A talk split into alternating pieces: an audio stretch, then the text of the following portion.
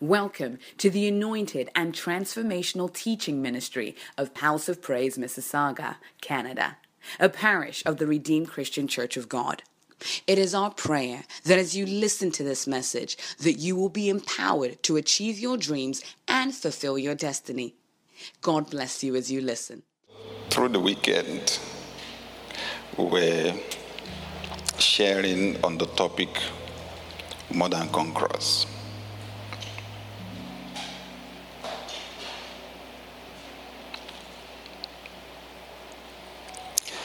We were sharing on the topic more than conquerors.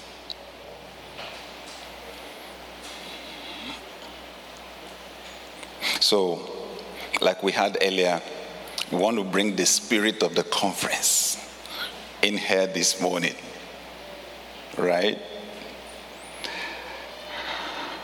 Hmm. Thank you, Lord.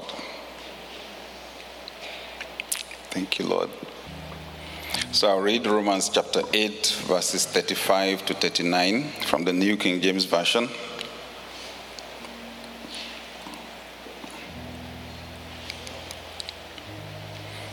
Romans eight, thirty-five to thirty-nine, New King James Version. Who shall separate us from the love of Christ? Shall tribulation, or distress, or persecution, or famine, or nakedness, or peril, or sword? As it is written, for your sake we are killed all day long. We are accounted as sheep for the slaughter. Yet in all these things we are more than conquerors through him who loved us. For I am persuaded that neither death nor life, nor angels nor principalities, nor powers, nor things present, nor things to come, nor height, nor depth, nor any other created thing shall be able to separate us from the love of God, which is in Christ Jesus our Lord. Sweet Holy Spirit, I ask that you inspire me. You know every single one of us that are a part of this service, physically and online. You know us intimately, and I ask you to so flow through me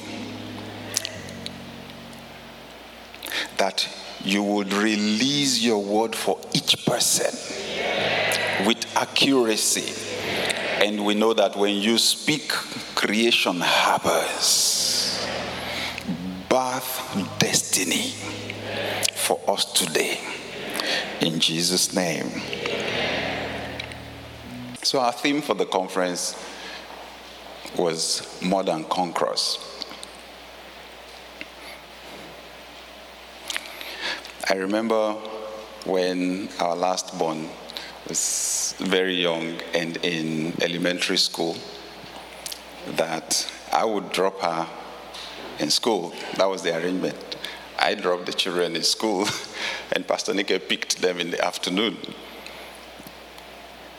Well, I got the easier part of the job, because all you had to do was just drive to the gate of the school, the children got down, and you drove off.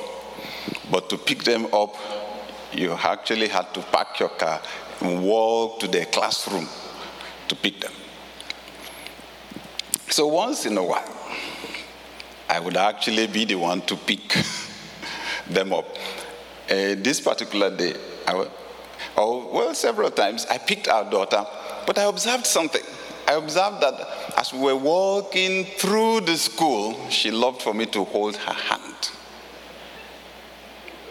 It was after some time that I realized actually that it meant something to her.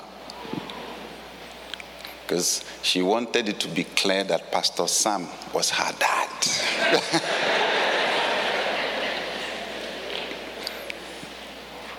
It meant something to her, right? How proud does it make you feel to know that God is your dad? It's meant to do something.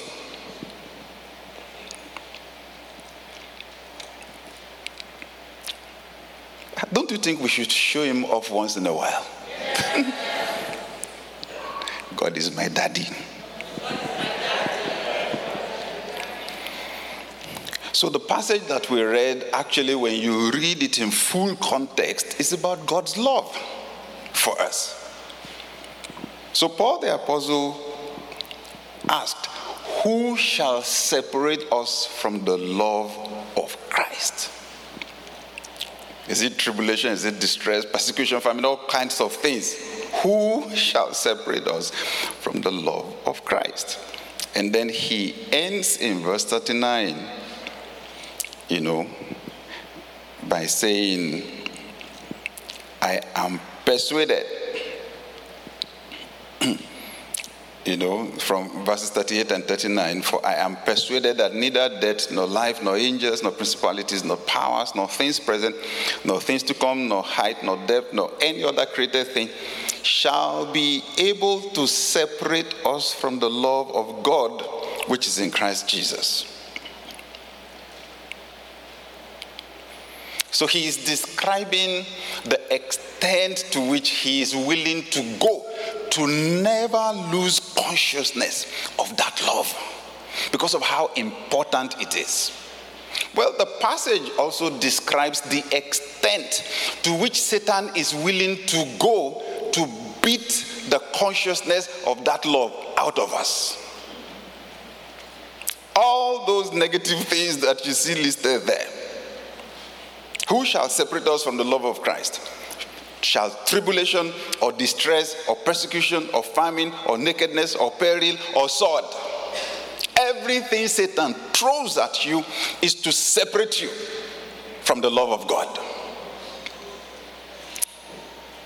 Because when you really look at it, when God planned to save man from the nature of sin, love was his best instrument. It's very important.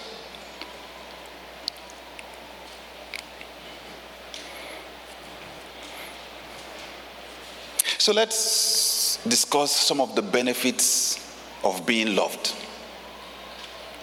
When you know that you are loved, what does it do to you? Maybe two or three of them. Number one, it shows that you have value. It communicates to you that you are valuable, that you are important. John chapter three verse sixteen means a lot. Why is it one of the most famous verses of the Bible? For God so loved the world that he gave his only begotten son.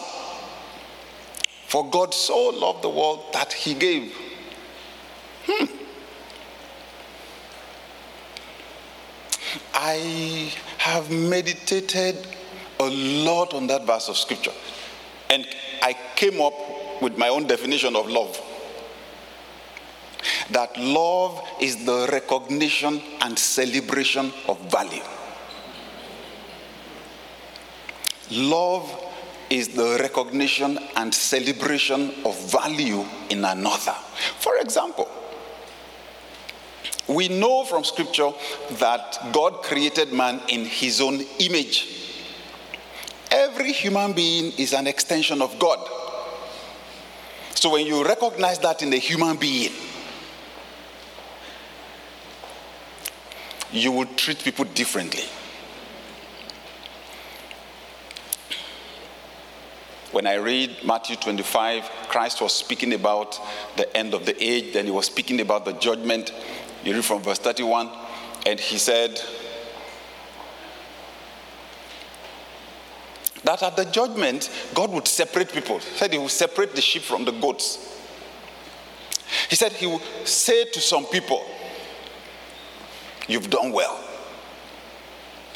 I was hungry, you fed me. I was thirsty, you gave me water to drink. I was naked, you clothed me. I was sick, you visited me. Christ said, there would be an argument, because even those people would be asking him, you, you God, I saw you, I gave you food to eat, when did I see you? and God would respond. For as much as you did it to any of the least of these people, you did it to me. The day I got it, it changed everything for me. In terms of my relationships with people, it changed everything. Because Christ said you would have this other group of people that God would tell to just go into damnation.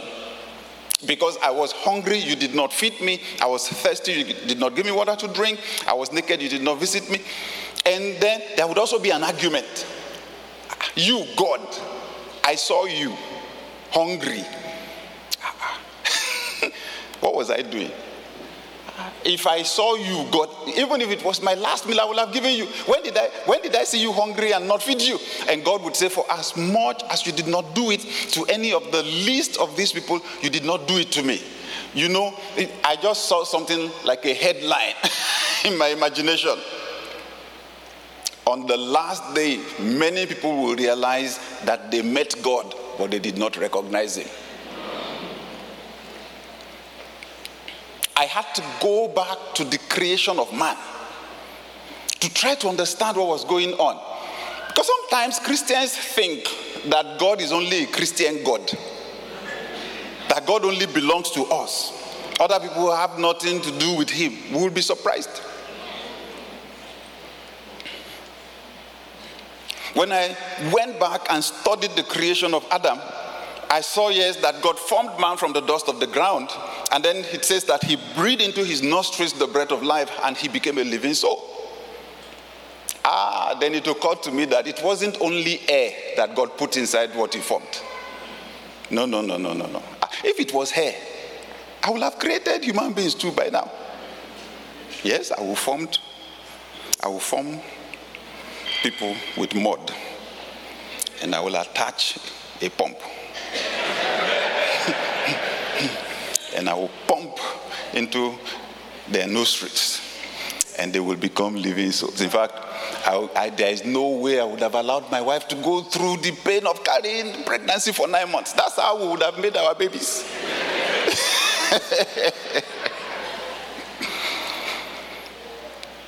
God breathed into his nostrils the breath of life. He became a living soul. God literally cut man. The physical part of man he formed from the dust, but the spirit and the soul of man he cut out of himself and dumped inside that body. And that first man that he created, you will notice he's not done that since then. Because the name Adam means mankind. That one man was called mankind. And that's why when he sinned, the sin tainted all of us. And when God would bring the last Adam, he had to sidestep the first Adam and plant Christ directly in his in Mary's womb. Every human being, whether they speak in tongues or not, whether they are born again or not, every single human being is an extension of God. Whatever you do to man, you've done it to God. If you didn't know before, hear it now.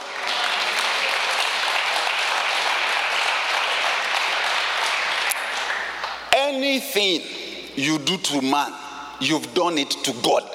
Christ said so. The only thing is, I remember when I was in school. See, when a student is dull, the student is dull. Even if you give the student the questions ahead of the exam, they will still fail. That's what will happen on the last day. Because Christ already gave us what we call the marking scheme.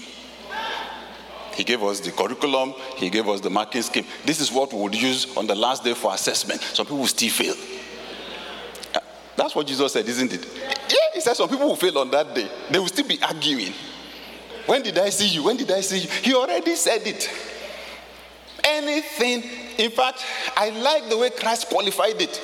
For as much as you did it to any of the least of these, just in case your human nature would come in and you begin to categorize people and you will prioritize powerful people over weak people, he went for the lowest. For as much as you did it to any of the least of these people, you did it to me. So I said, excuse me, there's no way you can be a godly person, do it God's way, and ever entertain mediocrity. If your job is to clean chairs, clean the chairs as if it is God that will sit on the chairs. You can't be a Christian and do a shoddy job.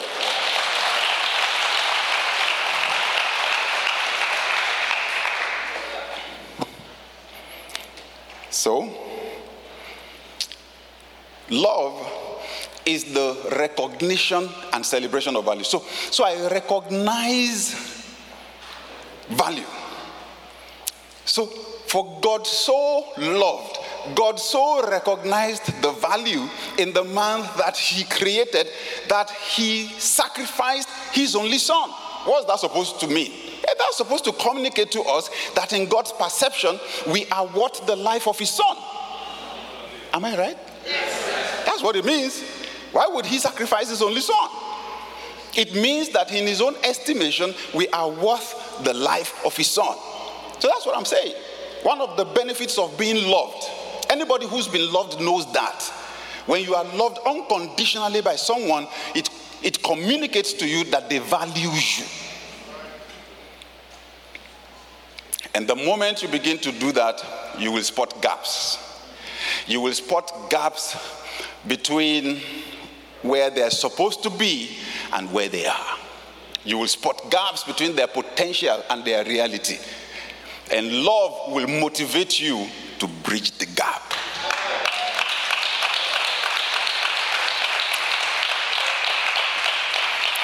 For God so loved the world that he gave. The man that he created was designed to be sinless. Now he had the sin nature. So he gave his son to bridge that gap. Get the sin nature out of us, put his own nature back in us. The proof of love is giving. The proof of love is giving. Not only giving, but sacrificial giving. So we know John three sixteen. How many people know First John three sixteen? First John three sixteen says, this is how we recognize love, in that he laid down his life for us. So ought we also to lay down our lives for the... Eh. The proof of love is not just giving, but sacrificial giving, because you're trying to bridge gaps. You see, you see someone hungry, they don't have food to eat. Wisdom tells you that it is beneath their dignity as people created in the image of God to not have food to eat. Then you give them food to eat because they should not die of hunger. Somebody created in the image of God. Being loved communicates to you that you have value.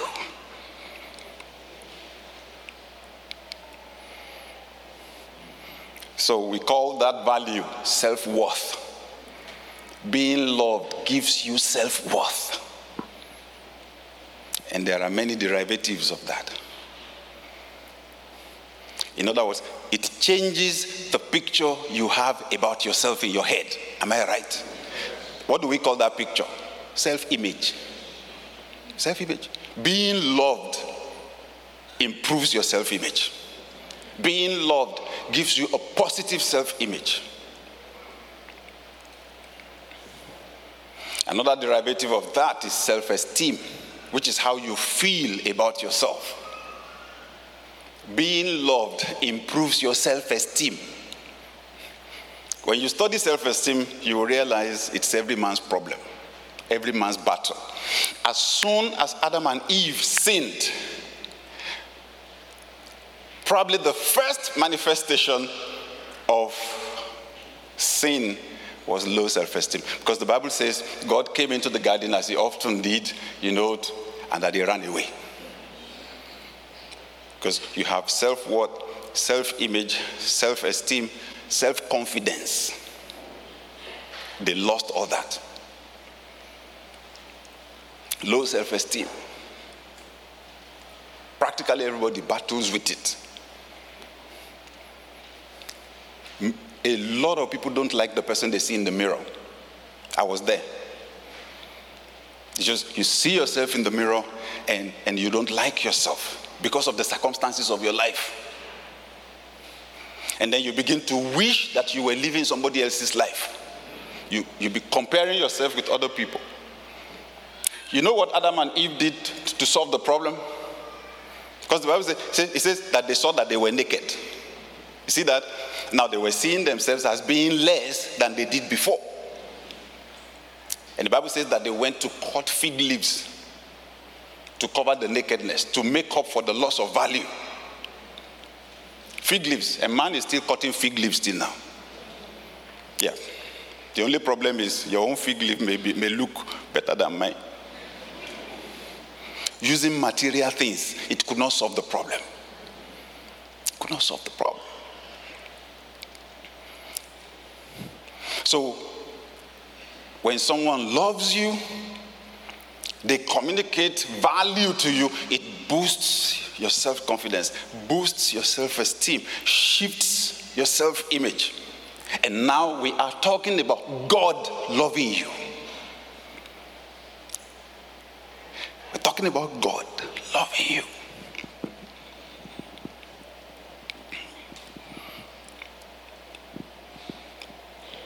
We battle with self-acceptance, because the world communicates that lack of acceptance to us.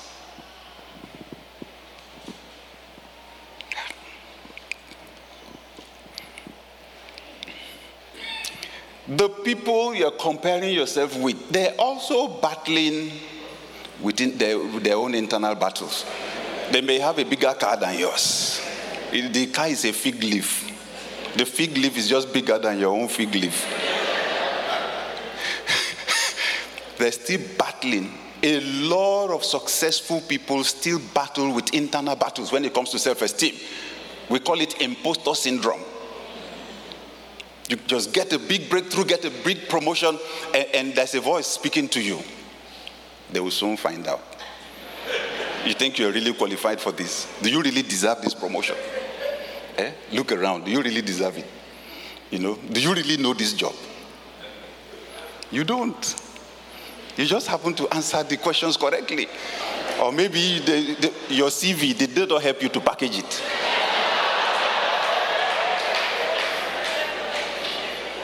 You'll be amazed. The successful people that you are envying are battling, fighting internal battles. Because there's a voice telling them that they're not deserving of the promotion that they got. And that someone will soon find out. They will soon give you an assignment that you won't be able to execute. Then the truth will be out. It's amazing. It's a fight.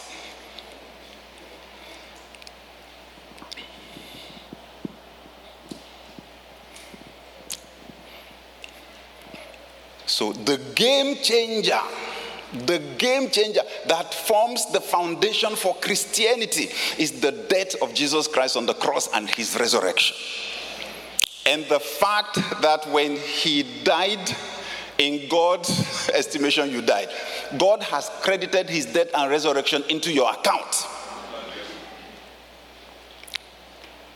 Romans chapter eight, verse one, you remember, there is therefore now no condemnation to them that are in Christ Jesus. Your, your record is clean.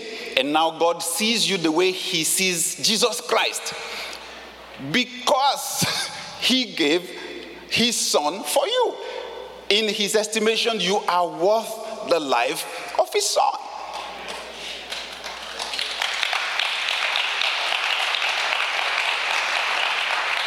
So in Galatians chapter two, verse twenty, Paul the Apostle says, I am crucified with Christ. Nevertheless, I live. Yet it's no longer I that live, it is Christ that is living in me. It's a game changer for me. Anytime I'm beginning to think like, oh, I'm not qualified for something, oh, somebody's going to refuse me something, Galatians two twenty, I quote it almost every day. I am crucified with Christ, nevertheless I live. The me that should have been refused is dead. The me that was not qualified is dead. Dead and buried. Romans six three says, we are buried with him through baptism into death, that as Christ was raised from the dead by the glory of the Father, we also should walk in newness of life. I am crucified with Christ. It's no longer I that live, it is Christ that is living in me. So whatever cannot be refused Christ must not be refused me. If I'm going somewhere and I'm going to ask for something, say, thank you, Lord, because they will not see me. They will see you. They will not hear me. It is you they will hear.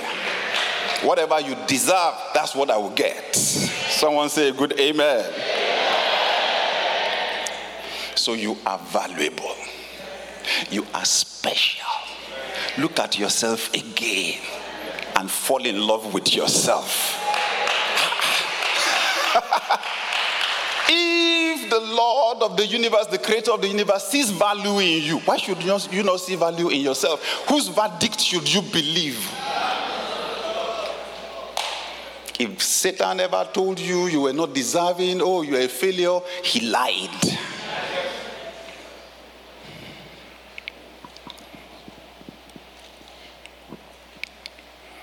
So you understand today why Satan is attacking marriages, attacking homes, you know, to push fathers out of the homes.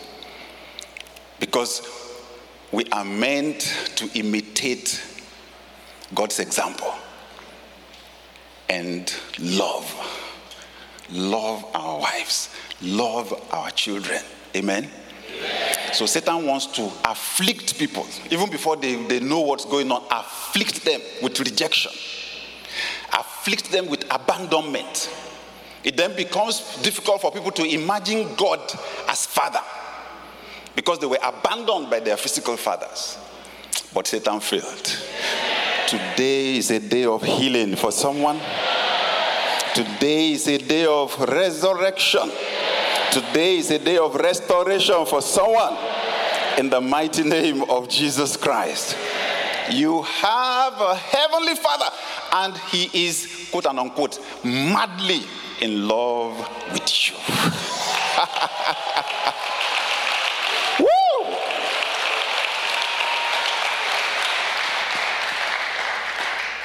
Following closely on that is the fact that being loved delivers you from the pressure for performance. Being loved unconditionally delivers you from the pressure for performance. Because when you are truly loved, you don't need to do anything to deserve that love. You want a good description of it? It's in Romans chapter five, right? I believe from verse eight.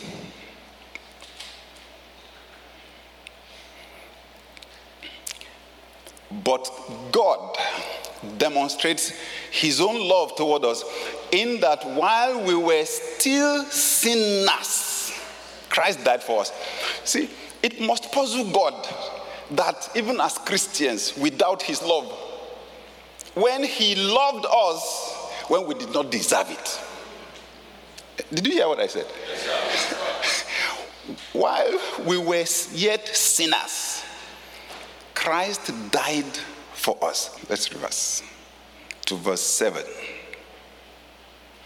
For scarcely for a righteous man will one die. Yet, perhaps for a good man, someone would even dare to die. But God demonstrates his own love toward us in that while we were still sinners, even when you've committed murder, it doesn't change anything. You know, that story, that parable that Christ gave in Luke fifteen, we, we call it the parable of the prodigal son. It was misnamed. So we put the focus on the prodigal son. It was not about the prodigal son. It was the father that Christ was actually drawing attention to. It's the parable of the loving father. Parable of the father who loves unconditionally. This guy said, give me my inheritance. He said, take. For God so loved the world that he did, he gave. The guy took the thing, went away, and they said he spent it on prostitutes, spent, wasted the money. And then at the end of the day, when when he was taking care of pig, looked at pig's food, and, and was craving pig's food, then he came to his senses. He said that he came to himself. And then checked, that's what strategic people do. Where is my best point of leverage right now? Where, where can I put the least effort and get the best result? I will go to my father. I will go to my father. And, and the Bible says when the guy showed up, the fathers jumped up, you know, ran to him, hugged him, kissed him, and then killed the fattest cow and threw a party, celebrating. And his brother who had been around came and said, ah, what's going on? See? See the difference between the father and him? If it was him, he would have punished that young man. Many Christians are like that. Because they are aware of how some people have lived their lives, the mistakes they have made. They, they, they, if they had the opportunity to advise God.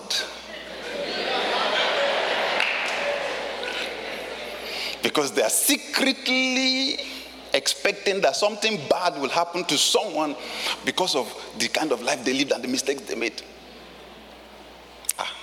I come from a part of the world where we don't realize that wickedness is part of the culture.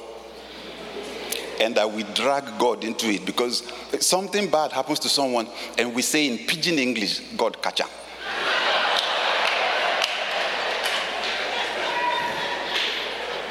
A total mischaracterization of God. He doesn't catch people like that, my friend.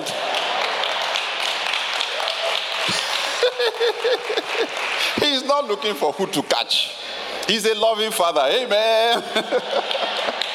Woo!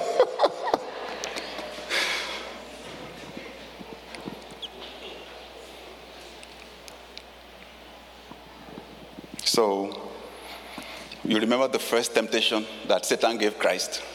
And the temptation, if you are the Son of God, turn this stone into bread. Pressure for performance. If you are who you say you are, prove it. Hey. Once you bite that dangerous, poisonous fruit, you're in trouble. Performance.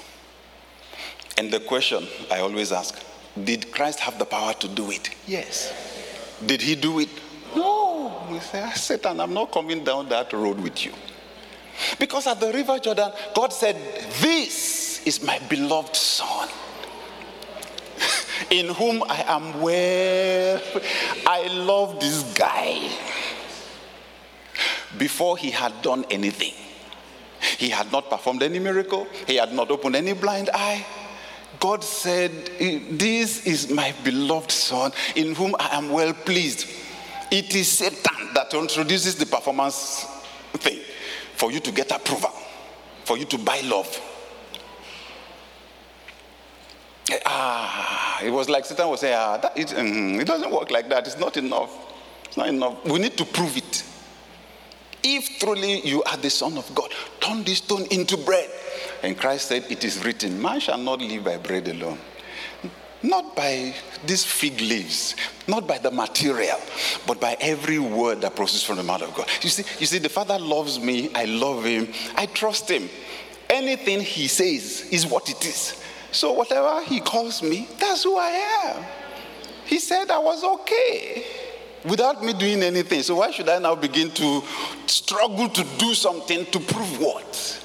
To get what I have already. There's no need.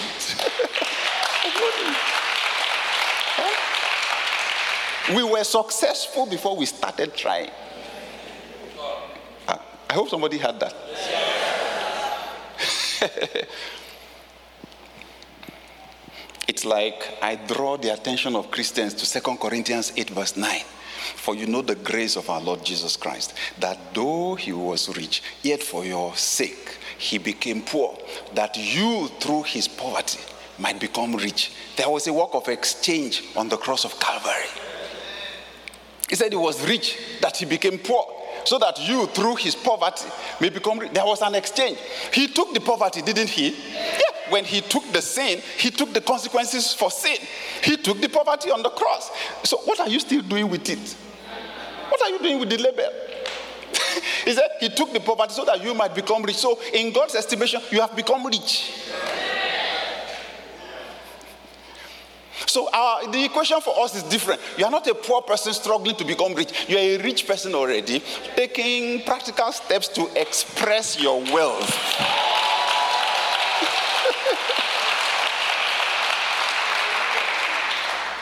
Oh. I pray for someone here today to be delivered from perfectionism. You, you won't feel okay. You won't feel you, you won't be satisfied with yourself. You you you beat yourself down just because you made a small mistake. It must be perfect. Be delivered. It's not a perfect world. You are not a perfect person. It's not a perfect world. Hmm? Your husband is not perfect. Your wife is not perfect. They cannot be. Give up. Ah.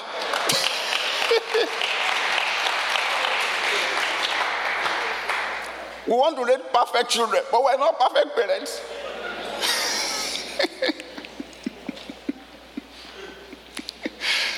Oh my. Some of the, I had a comedian in Nigeria describing how parents tell their children, when I was your age, I always came first in the class. Until the day the child was rummaging through things in the house and found the report card of the parent.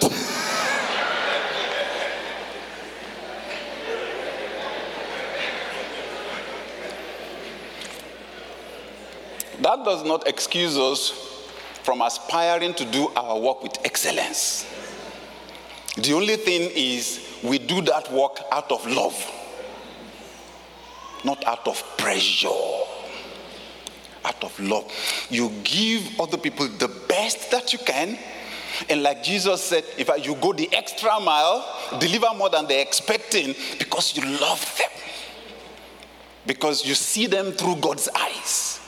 And they are deserving of the best.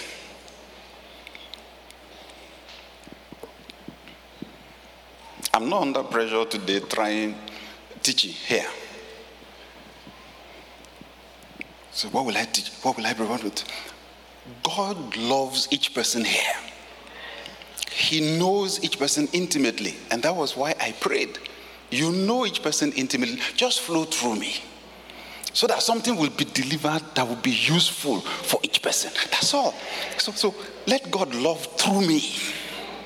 You are delivered from the pressure of performance. Let me add one more. Let's add one more. Knowing that you are loved delivers you from fear. And associated emotions. Knowing that you are loved delivers you from fear. It delivers you from anxiety. Delivers you from doubt. And First John chapter four verse eighteen says so. First John four eighteen. There is no fear in love. But perfect love casts out fear. Because fear involves what? Torment. But he who fears has not been made perfect in love. So when you know that whether I make a mistake or not, whether I do the right thing or the wrong thing, my Father loves me all the same. Right? It, it takes, right? It takes the fear out.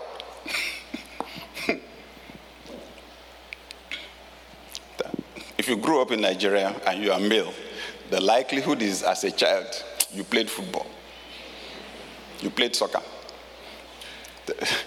How old was I when my dad began to buy me balls, football? The first time he brought a ball home, I was almost, I almost freaked out. You know, just arrived from work in his car, and then stepped out of the car and brought the ball. It's like, what? Anyway, some years later, I was grown. I think I was, you know, maybe a teenager now, early teens. And I was practicing with my ball, you know, practicing. So I began, to, I was playing the ball against the wall of our building. Now it was three floors. We lived in the middle. Our apartment was in the middle. And I was just kicking the ball against the wall.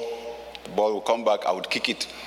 And my dad came on the balcony, saw what I was doing, and saw the risk. So it was I was kicking the ball against the wall. It was not the wall of our own house. We were, remember, middle floor. It was the wall of the neighbor's house, and there were two windows. And in my, with my professionalism in football, I was playing the ball against the wall between two windows. So my dad warned me, be careful, be careful. Look, professionals get all the time what amateurs get once in a while, right? Because of my trust in my professionalism, I continued until I just had the glass break. Ah! Especially since my old man had warned me. And the neighbor whose glass I broke was a very tough man.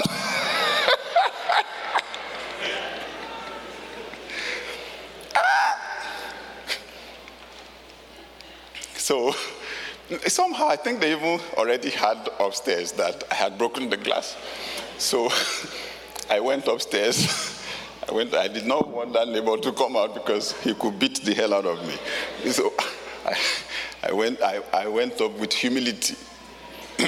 And my dad just came out and said, "You broke the glass, right?"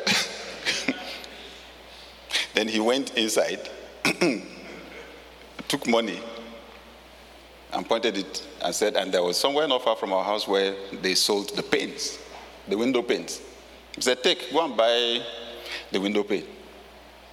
Ah. Africa, African father. I thought, this is a trick.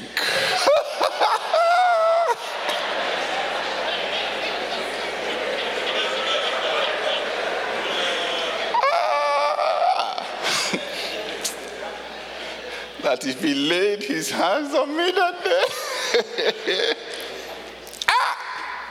I could not move. He said, "Take."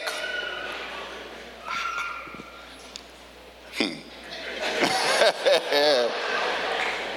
So take, my friend. So at some point I felt that he meant it. So I approached. And he gave me the money. And I went, bought the pane, window pane. And in fact, he was the one that fixed it for the neighbor.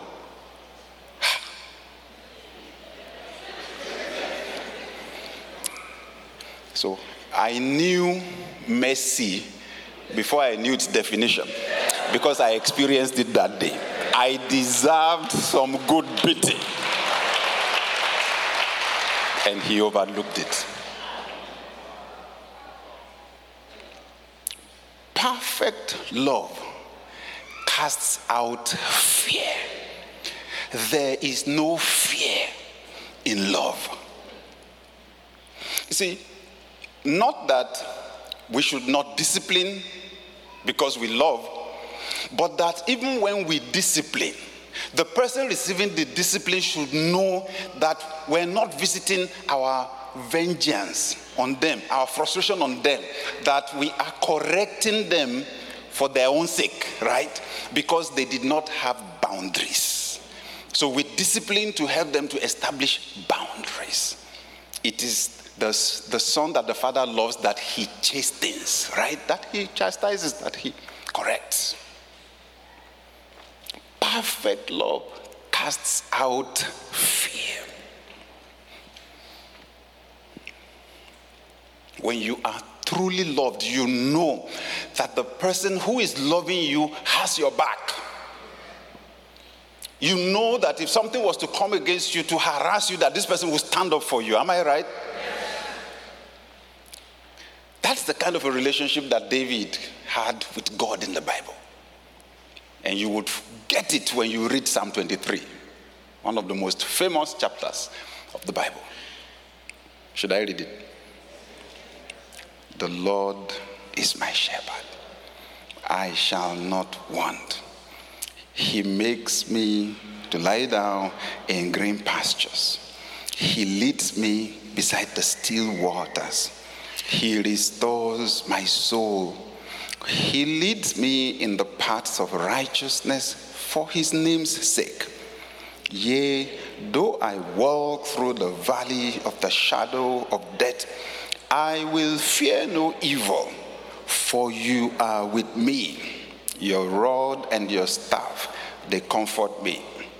You prepare a table before me in the presence of my enemies. You anoint my head with oil.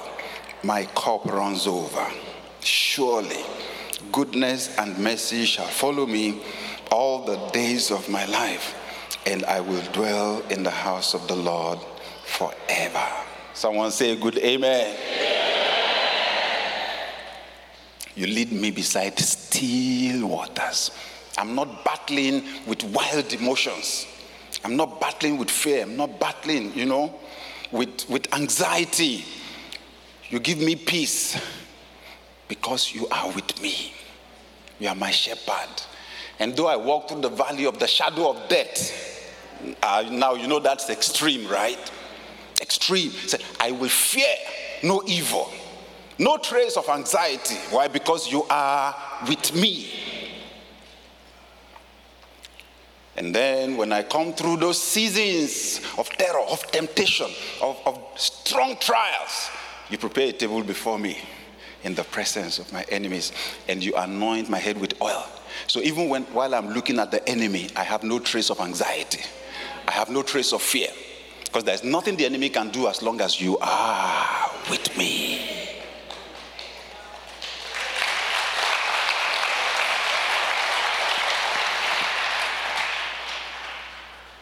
So, through the weekend, there was a verse of scripture I was sharing with the men, because the Holy Spirit dropped it in my spirit and said I should use it to prophesy on everyone. Proverbs thirty-one verse twenty-three.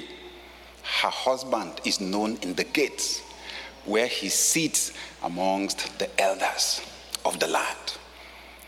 And the Holy Spirit said he is positioning us now at the gates, at the places where you make decisions, decisions over cities, decisions over nations. So I see promotion coming. House of Praise, I came to announce a new season. What will happen in the next one year is going to be amazing to some people. And Pastor Wally shared, God gave him a word, he shared it with us, and you will be changed into another man. Yeah. This is a shift. Yeah. I said, this is a shift now. Yeah. When I, when I prophesy what God has said to everybody, I prophesy it for myself, because the word is not from me, so I have to receive it too. Honestly, this is a big shift for me. Yeah.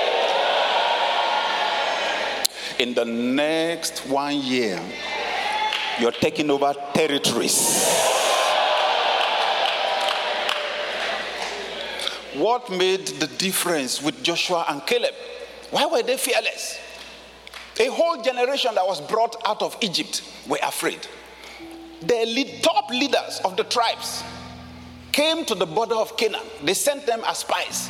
And, and see the words that were coming out of their mouths. Oh, the place is filled with giants. Oh, it's impossible. Oh, it's a land that swallows up its inhabitants. Oh, this, oh, that. In fact, we're dead.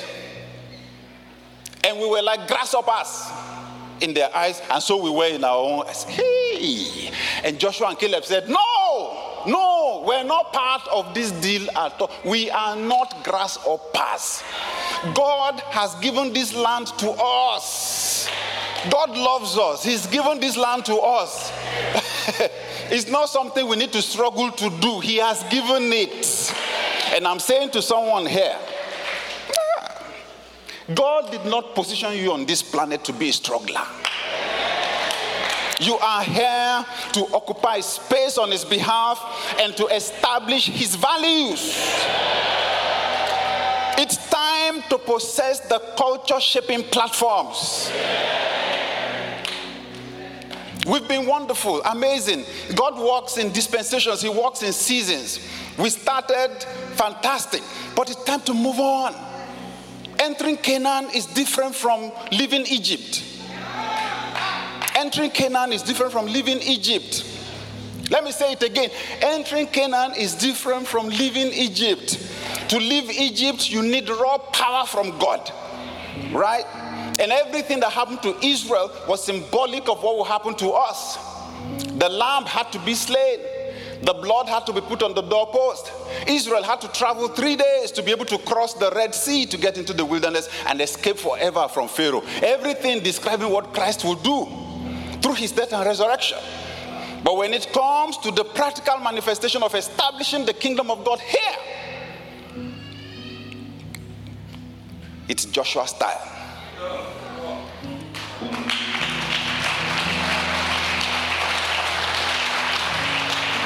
Moses was so emotionally involved with those people that came out of Egypt. Eventually, he got angry. He himself did not enter the promised land because it's a different mindset. And when you get to that point, you can't be emotionally attached with anybody. Whoever is ready, go in. Whoever is not ready, let them stay in the wilderness. The moment they stepped into the promised land, manna ceased. It's not miracles now, it's principles. You've got to walk the principles.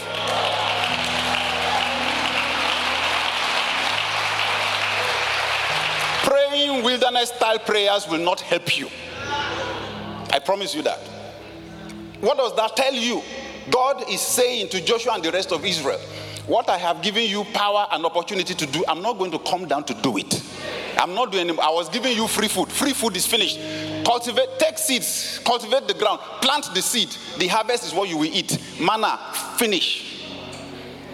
But to do that, you've got to trust absolutely in God's love. Amen. And you've got to be fearless. You possess your Canaan with faith. Trust absolutely in God's love. It's not your struggle that will deliver what God has designed. Before Adam was created, your destiny was designed in Christ. It is destiny. Do, do it Jesus style. John five nineteen, and we pray. John five nineteen. The Son can do nothing by himself, right? Then answered Jesus and said to them, the Son can do nothing by himself, but whatever he sees the Father doing. For whatever he does, the Son also does in like manner. The next verse is what I want you to do. For the Father does what? Loves the Son. And does what? And shows him all things that he himself does. And he will show him greater things than these. Christ said, come to me, all of you that labor and are heavy laden. One translation said, all of you that are tired and are carrying a heavy load. He said, learn from me. My yoke is easy. My burden is light. Don't be a hardaholic. Hmm? Addicted to hard life. People that come from where I came from, the part of the world that I came from, it, we, we grow up with it. We are addicted to hard life. Anything that is not painful or hard, we are suspicious of it. It's one of the major reasons why we've not been innovative.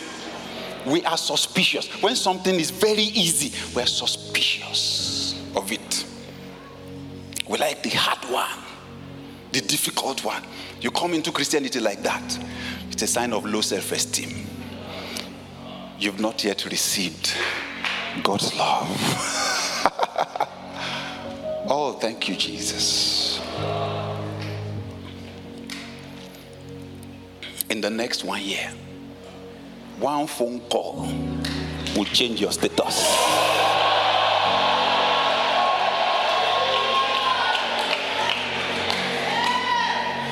You will wake up in the morning and the Holy Spirit will put something on your heart.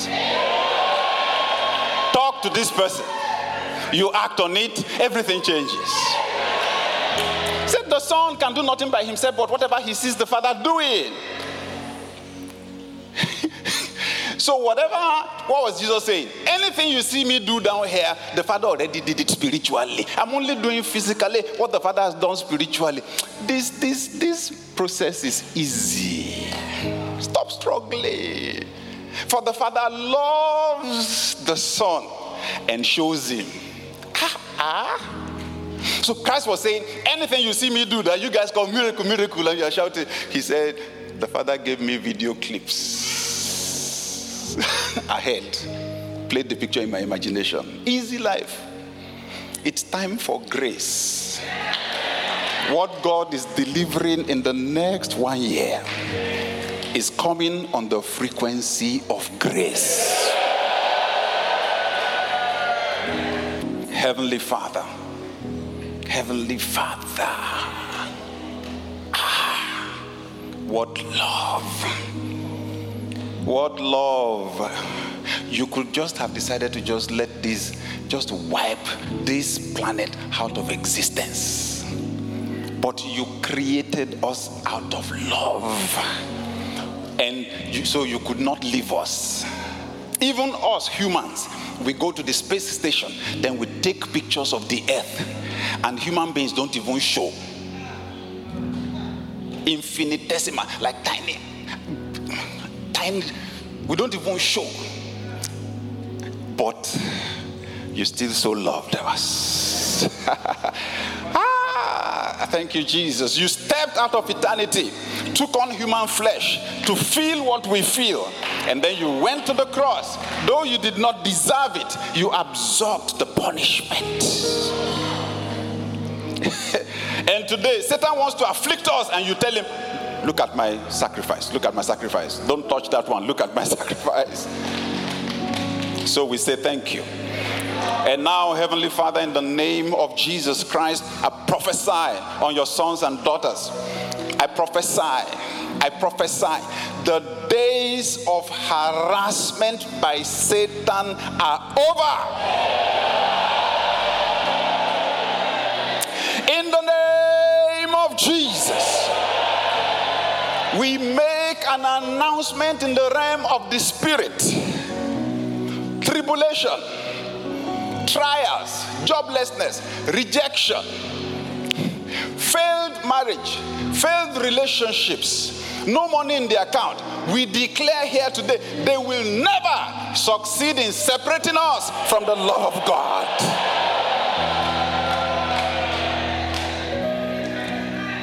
Father, we love you back. Ah! We know we can't do it to the measure to which you do it. But gratefully, your word says that your love is shed abroad in our hearts by the Holy Spirit. So with the help of the Holy Spirit, we love you back. We love you back. Thank you, Lord. I prophesy on everyone under the sound of my voice. Every negative picture that Satan planted in our hearts concerning ourselves, every lie Satan told using our performances to define our identity, I declare those lies are destroyed. I receive for each one a new vision. A new vision of you. The way God sees you. Thank you, Lord. I receive for each one an infusion of power, an infusion of faith, an infusion of confidence. In the name of Jesus, every spirit of fear, go in the name of Jesus. Every spirit of anxiety, go in the name of Jesus. And now, Heavenly Father, as we step out, step out into the sunshine of your love. Step out with springs in our steps. Step out with confidence in you. Like David, we're going to run against the Goliath that terrorize our nation and our world. And I prophesy the giants are coming down. The giant of ignorance is coming down. I receive for someone here today your voice. Receive your voice. Your voice of authority. In the name of Jesus. You spoke before, no one minded you. No one paid attention. I prophesy now because it won't be you. It will be God speaking through you. The world will listen to you now. the sound of your voice, things will move in the name of Jesus.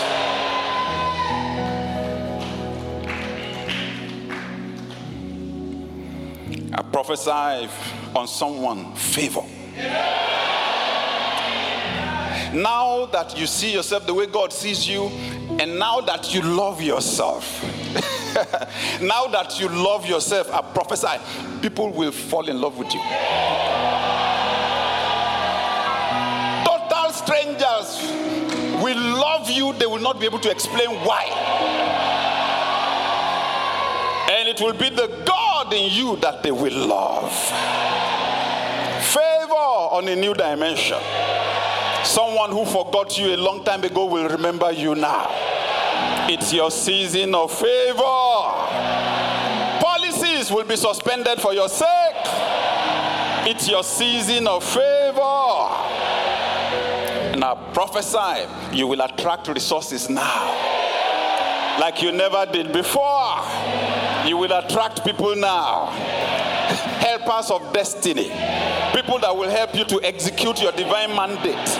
In the mighty name of Jesus, you will attract material resources, real estate, equipment.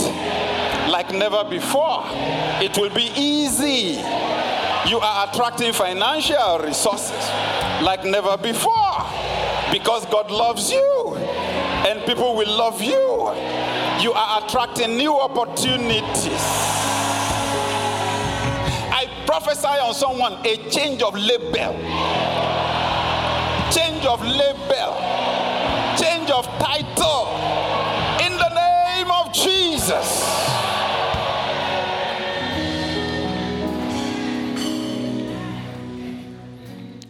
This is the end of the message. We are sure that you have been blessed. For more information, please visit our website at w w w dot house of praise dot c a. God bless you.